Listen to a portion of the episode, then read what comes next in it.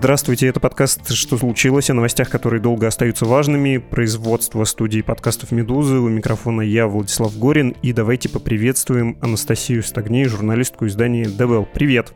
Привет! Спасибо, что позвали крутится, я бы даже сказал, протекает из плохо заваренного резервуара с каламбурами. Шутка про то, что звоним во все колокола, ну, типа ДБЛ, колокол, вот это все. Ничего? Простишь меня за это? Нормально, нормально. Хорошо, это очень великодушно. Мы недавно существуем, мне кажется, относительно, так что еще, еще какая-то доля терпения осталась Хорошо. Хочу напомнить, что не первый раз ты проявляешь терпение, что ты приходила к нам в подкаст в ноябре 20-го, рассказывала про Майкла Калви, его историю. Это предприниматель, который много инвестировал в важнейшие российские компании, а потом стал фигурантом уголовного дела.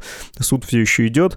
Вот сегодня мы поговорим не про инвестиции, не про приток денег в страну, а наоборот, про то, как деньги уходят из страны, то есть про офшоры. Я хочу сразу упомянуть твою статью, она называется «Новый Кипр для русских денег», где россияне ищут прибежище для своих капиталов. Все, кто не читал, спешите прочесть текст на издании «Дебл». Но сначала можно о классике жанра поговорить. Какими были прежние, вот не нынешние изменившиеся правила движения денег из России, а старые, добрые, вот те времена, о которых писали в расследовании про панамское досье. Тем более, что в этом году мы можем отметить пятилетие публикации панамского досье. Как все было раньше? Вот это вот Панама, Кипр, Мальта, Швейцария и так далее. Смотри, я хотела сказать, что на самом деле вот э, статья, которую ты упомянул, это первая статья в цикле, их будет три. Они должны выйти, надеюсь, там, на это на следующей неделе. И мы решили сделать этот цикл ровно потому, что у нас в голове был тот же самый вопрос, который ты мне сейчас задал. То есть вроде как действительно были какие-то там совершенно уже зашкварные по масштабам и по методам э, способы вывода денег, про которые мы все знаем. Это и молдавская схема, и панамские документы, и всякие балтийские истории. Вот. Нам казалось, что настолько мир становится прозрачнее, с одной стороны, а с другой государство делает так много, там, вопрос эффективности мы, наверное, попозже обсудим, но действительно предпринимаются какие-то там инициативы, чтобы эти деньги вернуть. Наверное, что-то должно измениться. Спойлер, не изменилось практически ничего. То есть изменились действительно способы и направления, но объем и какая-то, что ли, ну, генеральная линия, что деньги надо выводить, хранить их тут не очень классно, бизнес лучше зарегистрировать где-нибудь еще, если не очень хочешь, чтобы у тебя отжали, она как бы никуда не делась. Если говорить про то, как все было устроено, ну, тут есть, наверное, два аспекта. Первый аспект — это про людей, второй аспект — про компании. Про людей действительно были очень популярны всевозможные балтийские юрисдикции. То есть Латвия, самый популярный офшор, если так можно сказать, он таковым стал еще в 90-е годы. То есть там появился первый коммерческий банк, их еще особо не было в России, а вот там он уже был. И у него был слоган «ближе, чем Швейцария». То есть идея была в том, что вы можете к нам вывести какие-нибудь свои денежки постсоветские, они у нас чуть-чуть полежат, а потом вы будете выводить их дальше уже в какие-то ну, более развитые страны. И, собственно, по такому принципу это и работало. То есть там действительно, я уже не помню там точные цифры, но были оценки ОСР, это Организация по экономическому сотрудничеству, которая оценивает, вот как двигаются деньги в основном в Европе, но не только. Они оценивали, что около 1% всех вообще долларов, которые циркулируют в мировой экономике, они проходили через Латвию. Это очень много, учитывая там размер и самой Латвии территориально, и размер ее финансового рынка. Вот. То есть она очень активно привлекала клиентов из России. То есть вплоть до того, что устраивались какие-то, не знаю, очень дорогие пафосные классные вечеринки для россиян, их устраивали банкиры, вот, и говорили, что вот, давайте, несите ваши денежки к нам. И было две популярных схемы. Первая — это просто когда деньги, ну, буквально у тебя счет в России, деньги переводились на счет э, в Латвии, и дальше ты уже ими распоряжался как хотел. Просто, например, перевести деньги напрямую из России в Швейцарию бывает не так просто. Сейчас совсем не просто, но и раньше так было, просто потому что в Швейцарии к вопросам комплайенса, то есть проверки контрагентов, относятся гораздо более серьезно, чем в той же Латвии относились. Вот, это была первая история. Вторая история была немножко другая. То есть создавалась какая-то компания в офшорной юрисдикции, например, на, не знаю, британских Виргинских островах, и на нее регистрировался какой-то актив, допустим, завод в России, а счет для этой компании открывался в той же Латвии по той же причине, что если ты открыл счет вот э, в этом офшоре, во-первых, там ну, просто банально плохая финансовая система, то есть там не пойми какие банки, там нету, не знаю, каких-то брокерских компаний, доверительных управляющих не было, которые могут вот твоими деньгами классно распоряжаться. А в Латвии уже что-то такое было, ну и тем более в Европе. Вот, а, значит, открывался этот офшор, для него открывался счет в Латвии, и дальше уже вся эта структура функционировала. И абсолютно такая же схема действовала и на Кипре. То есть Кипр точно так же был самым очевидным таким местом притяжения российских денег и денег физиков и денег компаний. Вот с физиками тут такая история, что на Кипре достаточно легко было получить так называемый золотой паспорт, но это, считай, вид на жительство. То есть его можно было просто купить. Это не какая-то уникальная история, то есть так можно сделать даже в Великобритании или на Мальте или еще много где.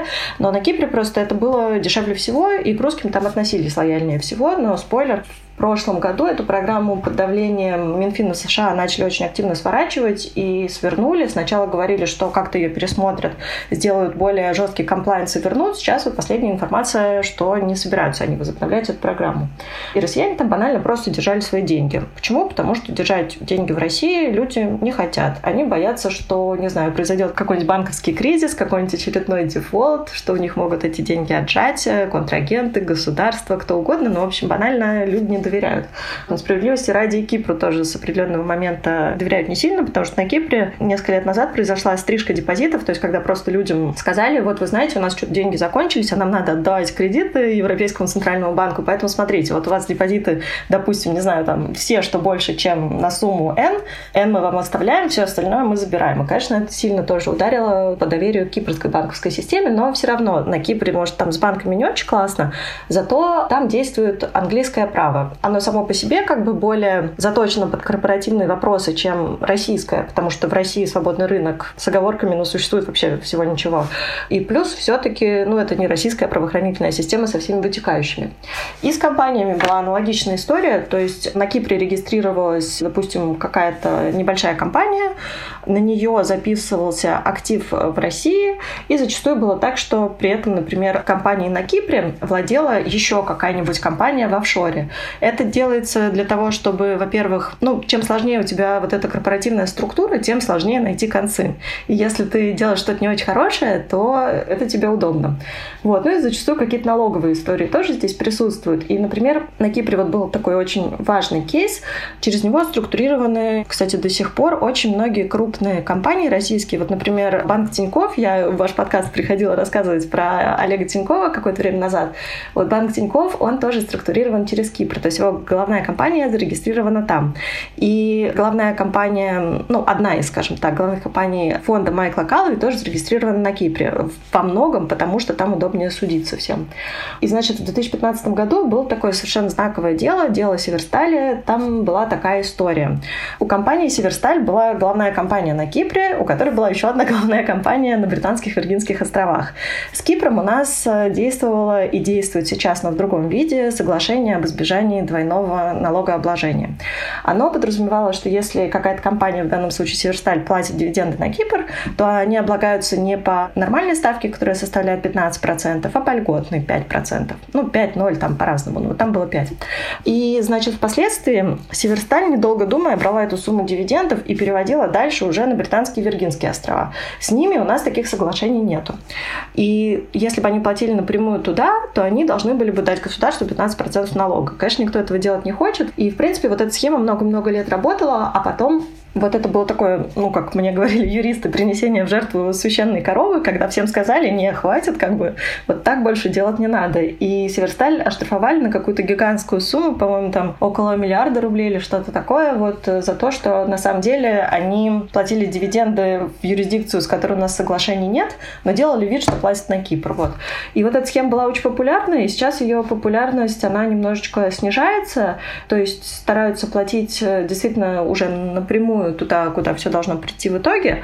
И плюс, ну, либо еще сильнее усложняют корпоративную структуру. То есть я не буду сейчас про это рассказывать, наверное, потому что это прям, ну, реально очень занудно. Но вместо той структуры, которая была раньше, придумывают какую-то трастовую историю. Она гораздо более запутанная, там больше нюансов. И, в общем, можно как-то вот какие-то телодвижения совершать. Еще один важный момент, почему вот опять же мы стали про это писать, и какая была поворотная точка. В 2018 году Россия присоединилась к стандарту авто обмена налоговой информацией. То есть раньше наша налоговая могла написать любую страну и сказать, вы знаете, нам кажется, что у вас в Великобритании есть счет вот у этого человека, и нам кажется, он нам не доплачивает налогов. А не могли бы вы нам, пожалуйста, рассказать, что у него там за счета и какое там движение средств?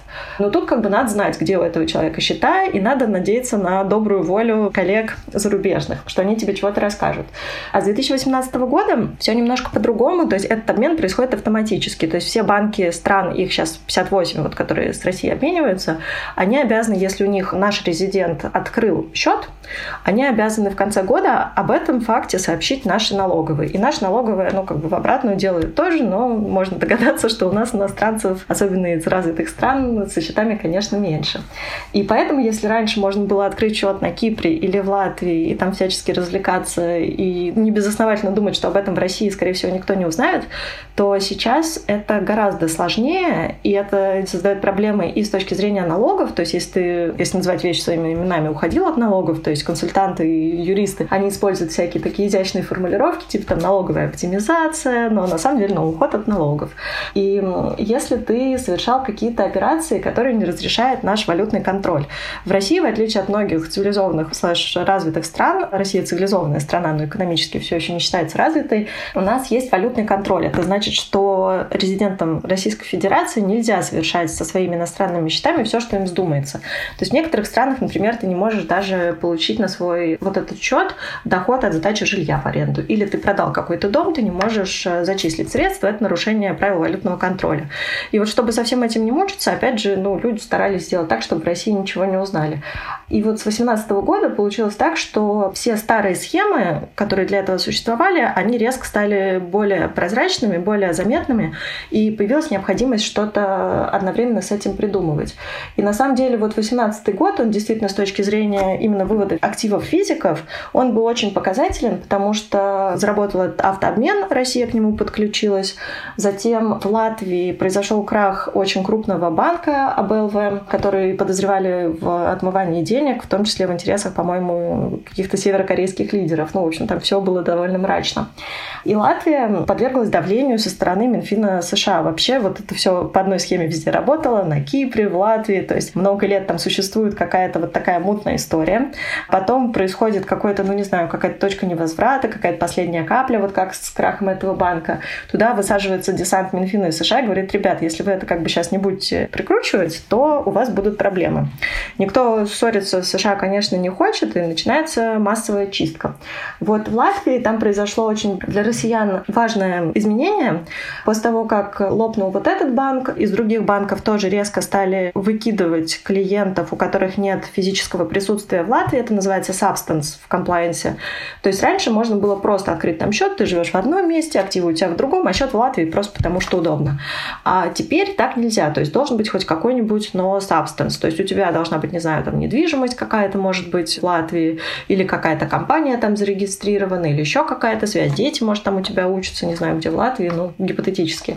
То есть по-старому нельзя. И самое главное, что Латвия, по сути, ввела запрет на открытие счетов офшорных компаний у себя. То есть у них там, допустим, в середине 2000-х, по-моему, около 60% вообще всех счетов, которые в банковской сфере были открыты, это были счета офшорных компаний, а сейчас там, ну, может, порядка 10-20%. То есть реально очень много денег людей оттуда ушло.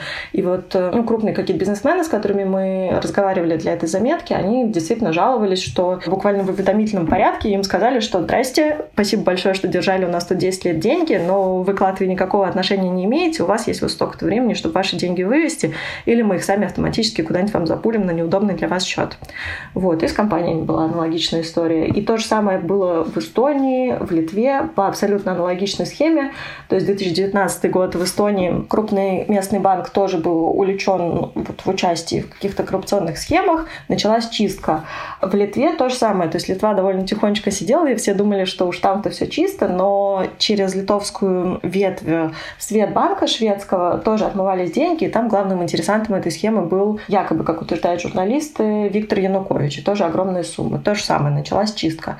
И, соответственно, вот э, мы, когда на все это смотрели, мы про это много писали, возник вопрос, а неужели деньги потекли обратно в Россию, потому что это, ну, действительно не какие-то там формальности, а мир действительно становится намного прозрачнее, и надо прямо вот много усилий приложить, чтобы свои деньги красиво приземлить и распоряжаться ими потом где-то за границей. Беда в том, что не потекли, и прежде чем продолжим, я хотел бы сделать небольшую ремарку, что про конкретные истории можно почитать много где, но в частности на «Медузе» была пара материалов таких уже классических. Один Голуновский, Иван Голунова, назывался «Выселяторы», про то, как московские мошенники, которые обманывают людей, выселяют их из квартир, отмывали свои деньги как раз через а, латвийский банк, а другой большой материал, созданный расследователями OCCRP, был опубликован на «Медузе», он назывался «Кошелек российской элиты, это было про офшорную империю «Тройки Диалог».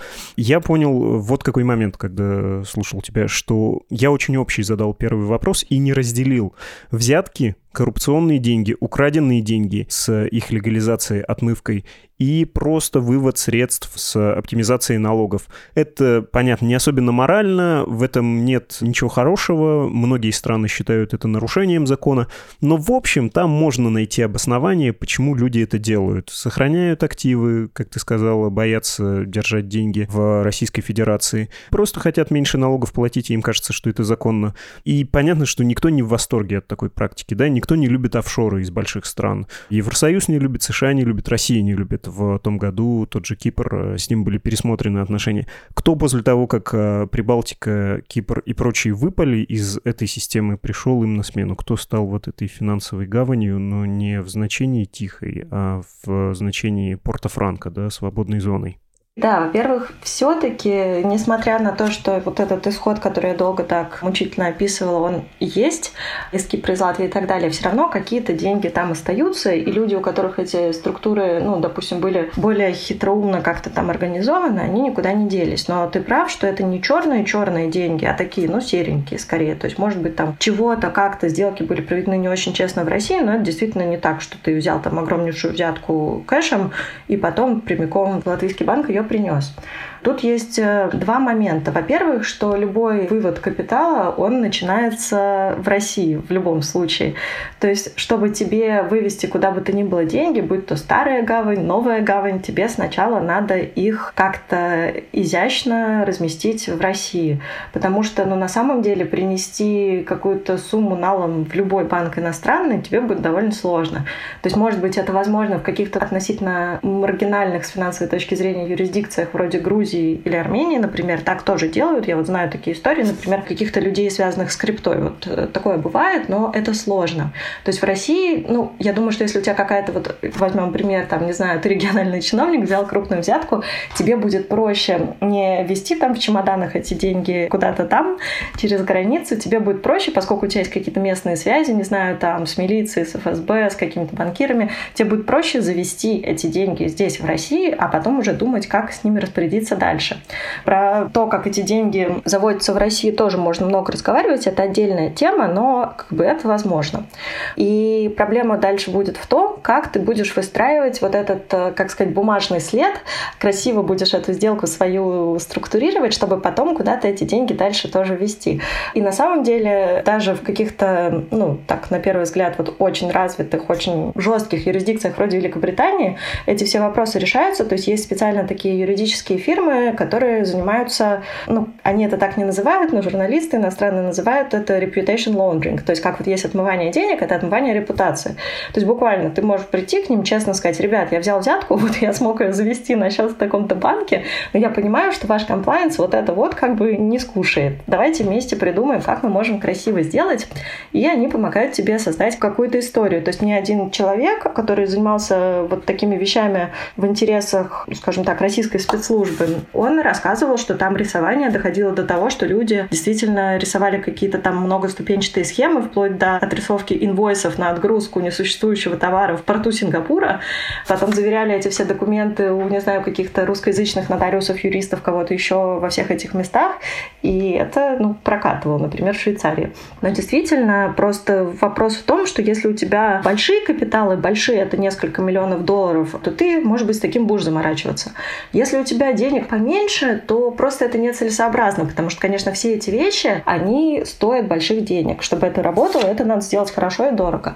Поэтому действительно появляются какие-то новые юрисдикции на карте, и самая из них популярная, то есть действительно, вот я разговаривала с десятками людей, которые либо занимаются какой-то налоговой оптимизацией, либо они консультируют состоятельных людей о том, как вот структурировать свои активы с точки зрения финансовой, и все они говорили, что это Арабские Эмираты по ряду причин.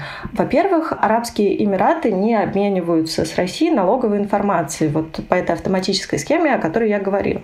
Во-вторых, там есть э, зоны особо экономические, где ставка по большинству корпоративных э, каких-то вот таких вот для компаний налогов это 0%, то есть это выгодно. В-третьих, там не такой жесткий комплайенс, как, не знаю, в Швейцарии, еще где-то. То есть там проще объяснить, откуда у тебя деньги, ну, на что ты там, может быть, более охотно закроют глаза. Но есть еще один очень важный момент. Ты очень легко можешь получить статус резидента Эмиратов. То есть вот я говорила о том, что на Кипре можно было купить паспорт, это было удобно, дешево, эту лавочку прикрыли. Такие же процессы происходили во многих других странах популярных, например, на Мальте пересматривают эту программу, Великобритания ретроспективно стала перепроверять тех, кто покупал такие вот паспорта, и неизвестно, чем это закончится, но там факт в том, что многие из тех, кого проверяют, это россияне. А во многих юрисдикциях просто, чтобы стать резидентом, ты обязан там прямо жить хотя бы полгода. Это не всем подходит. А в Эмиратах, чтобы стать резидентом, тебе нужно открыть офис. Но офис это не обязательно какой-то гигантский open space, там, как в Москве-Сити. Офис это крошечная комнатушка, где в лучшем случае сидит, в худшем случае не сидит какой-нибудь человек, у которого есть юридический адрес. Это все. Если ты открываешь такую компанию, ты становишься резидентом Эмиратов на три года. И ты открываешь счет э, в Эмиратском банке уже как резидент. А самое интересное, что дальше ты можешь прийти, например, в швейцарский банк или банк э, в США или любой другой, опять же, уже не как резидент России, а как резидент Эмиратов. И в рамках этого автоматического обмена швейцарский банк будет передавать информацию о тебе не России, потому что для них ты не россиянин, ты эмиратец. Она будет передавать в Эмираты. И Эмираты уже никуда дальше эту информацию передавать не будут. Соответственно, это деньги, которые как бы в России никак не увидят. Это один момент. Второй момент, что когда у тебя большие деньги, тебе недостаточно просто банка, где есть просто счет. Тебе нужна какая-то более развитая финансовая структура, то есть доверительные управляющие, какие-то фонды, возможность инвестировать эти деньги. И в юрисдикциях, где может быть проще с точки зрения комплайенса и с точки зрения вывода из России, как, например, Таиланд. Вот Таиланд называют еще одной такой популярной точкой назначения для прям вот черноватых денег из России. Но в Таиланде банкинг довольно, ну, как бы фиговый. И если у тебя крупные деньги, то там у тебя страновые риски, то есть риски потерять свой капитал в силу каких-то вот политических или таких вот социальных э, пертурбаций, они выше, чем в России даже. То есть смысл не очень понятен. А в Эмиратах все не так, то есть в силу того, что там просто много денег из Персидского залива, там очень развитая банковская система, да, с какими-то, может быть, поправками на менталитет и, не знаю, там, на культуру, на религию, но так или иначе это нормальная, качественная банковская система с большим количеством каких-то финансовых продуктов. Поэтому это действительно очень популярная юрисдикция, и все говорят, что сейчас она только набирает популярность, то есть я уверена, что в будущие годы там прямо будет разрастаться такая же сеть консультантов всевозможных, юристов, э, фасилитаторов э, этого процесса вывода, потому что действительно минусов пока что практически нет. И на самом деле все вот эти истории про открыть компанию, завести счет, то есть это звучит как будто это сложно, но поскольку она набирает популярность, то есть э, я вот в качестве такого эксперимента звонила в компании эмиратские, которые занимаются организацией всего этого процесса, говорила, что вот я помощница топ-менеджера госкомпании, он хочет открыть у вас счет, расскажите, как сделать. И это такая, ну, как бы услуга под ключ, то есть ты просто рассказываешь, что ты хочешь, а дальше у них там уже есть прикормленные директора, которые будут на себя записывать эти компании, какие-то, не знаю, там, зарегистрированные на себя офисные пространства, и стоит это по меркам больших денег совсем немного, там порядка 10 тысяч долларов. Ну, то есть, если у тебя миллионы, то, конечно, это копейки. Будет ли справедливым сказать, этот упрек я слышал э, часто, но не уверен, что верно понял, что если у тебя небольшие средства, и если мы вспомним этот пример, ты, скажем, небольшой региональный чиновник с местными подвязками, получил неожиданно большую для себя взятку и хочешь, чтобы у тебя никто ее не забрал, ты будешь заморачиваться с Таиландом или не с Таиландом, Арменией, Грузией и далее по списку, с Арабскими Эмиратами. А если ты играешь по-крупному, если ты супер игрок, если ты, не знаю, уровня федерального министра с а, большими ресурсами, то ты легализуешь свои деньги на самом деле в развитой стране. И частая претензия предпринимателей в Европе, ой, я привел какую-то небольшую сравнительно сумму, несколько десятков тысяч долларов, у меня всю душу вытрясли, чтобы я объяснил, что я эти деньги получил законно. Но я-то знаю, что в этом же банке есть у сына такого-то, и дальше кто-нибудь с должностью в России высокой называется, у него там есть счет, и эти же самые клерки, они, привлекая крупную сумму, закрыли глаза на кучу всяких проблем. Ну и понятно, что у этих людей с крупным капиталом, те, кто играют по-крупному, они могут изобразить легальное происхождение средств в России, да, с помощью той же системы автоматического обмена или когда банк запрашивает в Россию какой-нибудь там в МВД, да, преступные это деньги, российское МВД скажет, нет, не преступные. Ну, то есть серьезные дядьки, они все делают практически в открытую, а вот эти все сложности и ограничения, они для сравнительно мелких игроков. Это правда, по моему впечатлению. Ну, то есть мелкие, вот сравнительно здесь действительно это важное слово, потому что крупных дядек у тебя меньше, чем мелких дядек. И поэтому сложно оценить, для кого вот эта вся история с выводом денег актуальна и с хранением их где-то за рубежом. Одна из таких оценок — это 200 тысяч человек. Это просто количество долларовых миллионеров в России. То есть предполагается, что вот им эта тема может быть как-то полезна. И из них я не думаю, что все 200 тысяч — это федеральные чиновники и крупные дядьки. И да, как бы суммы, с одной стороны, несопоставимы, но с другой, из-за того, что одних много, а других мало, на самом деле, с точки зрения того, насколько это плохо для экономики, насколько это плохо для, там, не знаю, страны, потому что, чтобы развиваться, чтобы бизнес как-то там хорошо себя чувствовал, нужны деньги. Это очевидная мысль, но это так. Вот, и поэтому то, что у тебя там 10 человек вывело в Швейцарию, и действительно, да, мне тоже это рассказывали, что если у тебя большие деньги, ты всегда договоришься, но как бы, ну что с этим поделаешь, но при этом 150 у тебя вывели в Эмираты мелкие суммы, в общем и целом это будут сопоставимые какие-то по уровню ущерба, наверное, проблемы. Но да, вот консультанты все финансовые то же самое говорят, что, конечно, все это вопрос объема капитала. Отчасти потому, что ты сможешь лучше договориться, отчасти потому, что как бы задача банка условно швейцарского — это провести твой максимально детальный комплайенс и ничего там не найти. То есть, чтобы не было так, что они его провели, потом пришла налоговая и чего-то нашла. То есть, если это речь о каких-то действительно огромных капиталах, там несколько миллионов долларов и больше, то просто банку имеет смысл заморачиваться со всем этим, потому что деньги, которые он получит за твое обслуживание, они окупят все твои усилия. Если сумма меньше, то банку это просто не нужно, потому что он, допустим, будет думать, ага, то есть я сейчас начну какую-то детальную проверку этого чувака, а если он там не все красиво выстроил, я обязательно что-нибудь найду. И получается, что я потерял деньги на комплайенсе, причем часто сейчас от комплайенс уже заказывают каким-то сторонним фирмам, то есть есть такие крупные международные компании, которые вот на этом специализируются. Они берут очень дорого.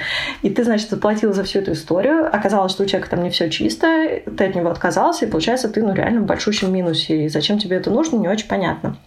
Поэтому такое действительно есть, но все равно важно понимать, что вот все эти люди, которые поменьше, которые могли бы при прочих равных вернуться в Россию, они у нее не вернулись. И при прочих равных я говорю о том, что это не только россиян как бы отовсюду выталкивали. Их еще очень активно эти капиталы пытались привлечь в России. То есть я уверена, что все, кто хоть сколько-нибудь читают новости, они постоянно на эти новости натыкаются. Например, там амнистия капиталов у нас шла с 2015 года. А амнистия капиталов предполагала, что если так по-простому, ты мог взять э, какие-то деньги, которые у тебя лежали в каком-то непонятном офшоре, привезти их в Россию, задекларировать здесь, и тебе говорят, окей, спасибо большое, никаких вопросов нет. То есть как бы никаких вопросов, это обязательно условие амнистии капиталов. Ее три раза продляли, и она не пользовалась популярностью. То есть вот э, я уже называла цифру 200 тысяч долларовых миллионеров, которых мы считаем потенциальной аудиторией всех этих мер. Из них вернули деньги, воспользовались воспользовались амнистией капиталов только 19 тысяч. Это мало. Причем мало того, что это мало, так еще и все воспользовались ею очень интересным способом. Это что-то, что мы не можем, например, проверить на статистике. Это что-то, что я знаю со слов там больше, чем 10, где-то 15, наверное, людей, которые управляют деньгами ультрахайнетов, хайнетов, то есть людей, которые владеют более чем одним миллионом долларов. Они делали так. Допустим, у них была какая-то очень мутная структура, не знаю, там три офшора, Кипр, еще что-то, трасты какие-то, все это сложно, дорого, налоги.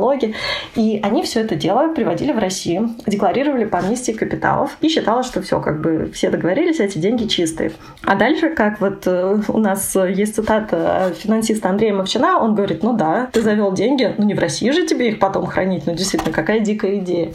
И дальше эти деньги выводились куда-то еще. Но из-за того, что они прошли эту амнистию капиталов, вообще вот все такие программы добровольного декларирования, они европейскими, американскими банками воспринимаются очень хорошо.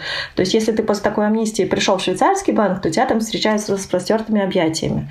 Поэтому из этих 19 тысяч людей, которые воспользовались амнистией, наверняка большая доля просто прошла через Россию и пошла дальше с чистыми деньгами, очень счастливая.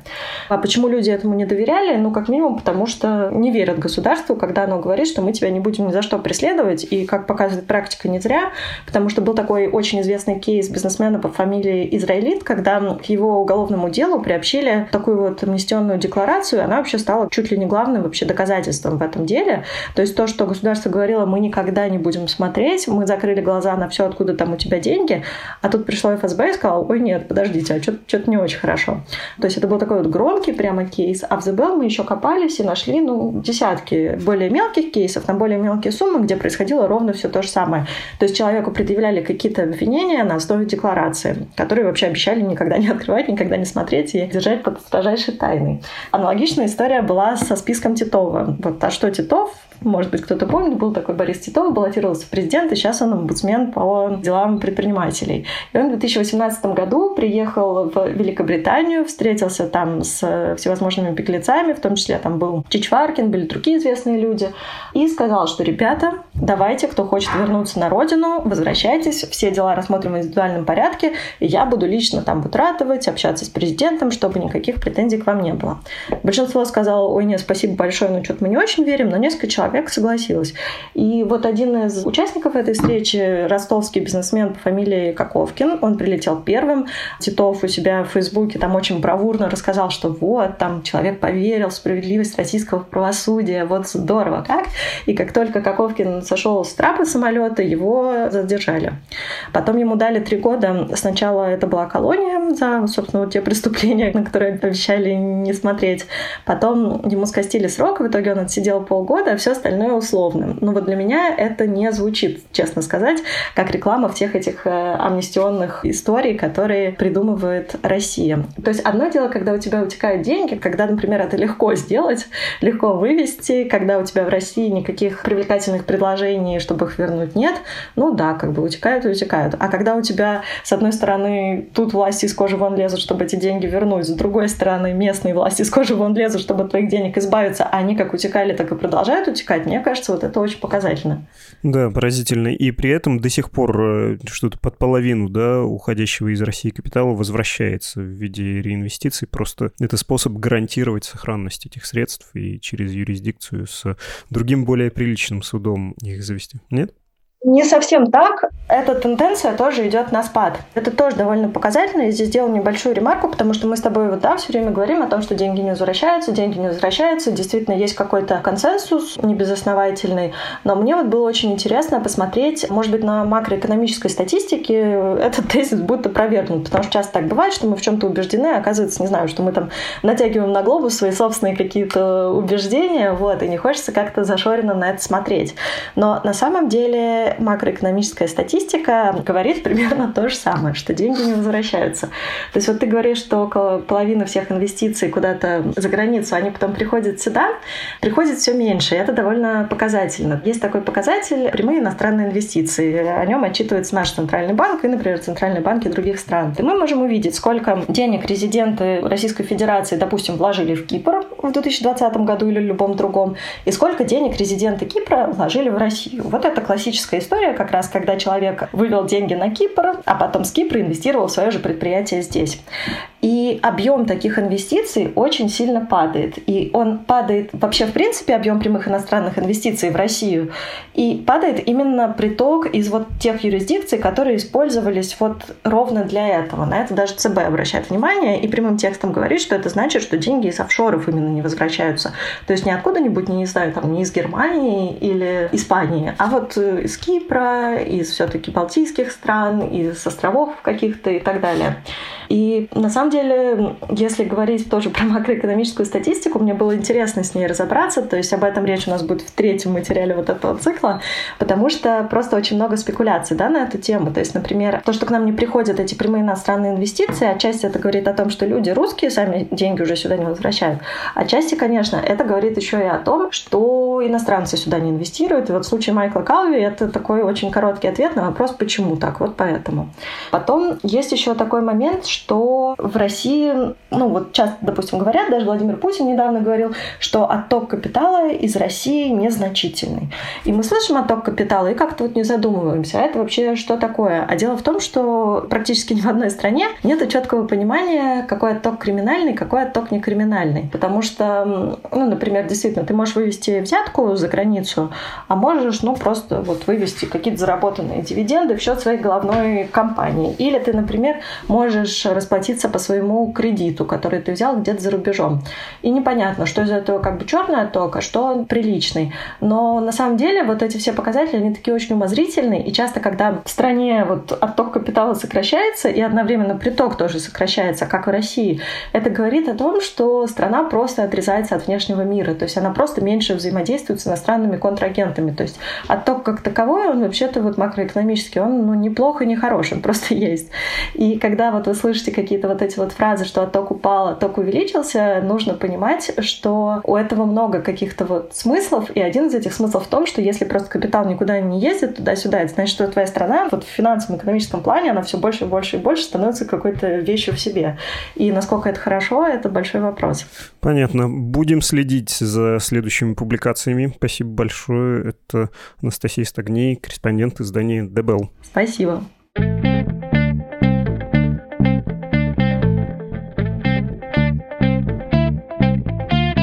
Вы слушали подкаст «Что случилось?» о новостях, которые долго остаются важными. И с Анастасией Стагней, как она упомянула, и как я уже говорил, у нас была пара выпусков. Один был посвящен Майклу Калви, а другой был посвящен истории Олега Тинькова, тоже яркого предпринимателя, за судьбой которого следила Анастасия. Если пропустили, найдите, послушайте. Ну и по традиции напоминаю, что все эпизоды в любое время можно найти на «Медузе» в разделе «Подкасты». Само собой, по-прежнему работают и агрегаторы подкастов, такие как Apple Podcasts, Google Podcasts, Spotify, CastBox, YouTube и Яндекс.Музыка. Оставляйте там комментарии, где есть такая функция. Подписывайтесь, где есть такая функция. Это все нам очень важно. Ну и, конечно, можете писать нам личные сообщения на почту подкаст собакамедуза.io и в Telegram Медуза Loves You. До свидания.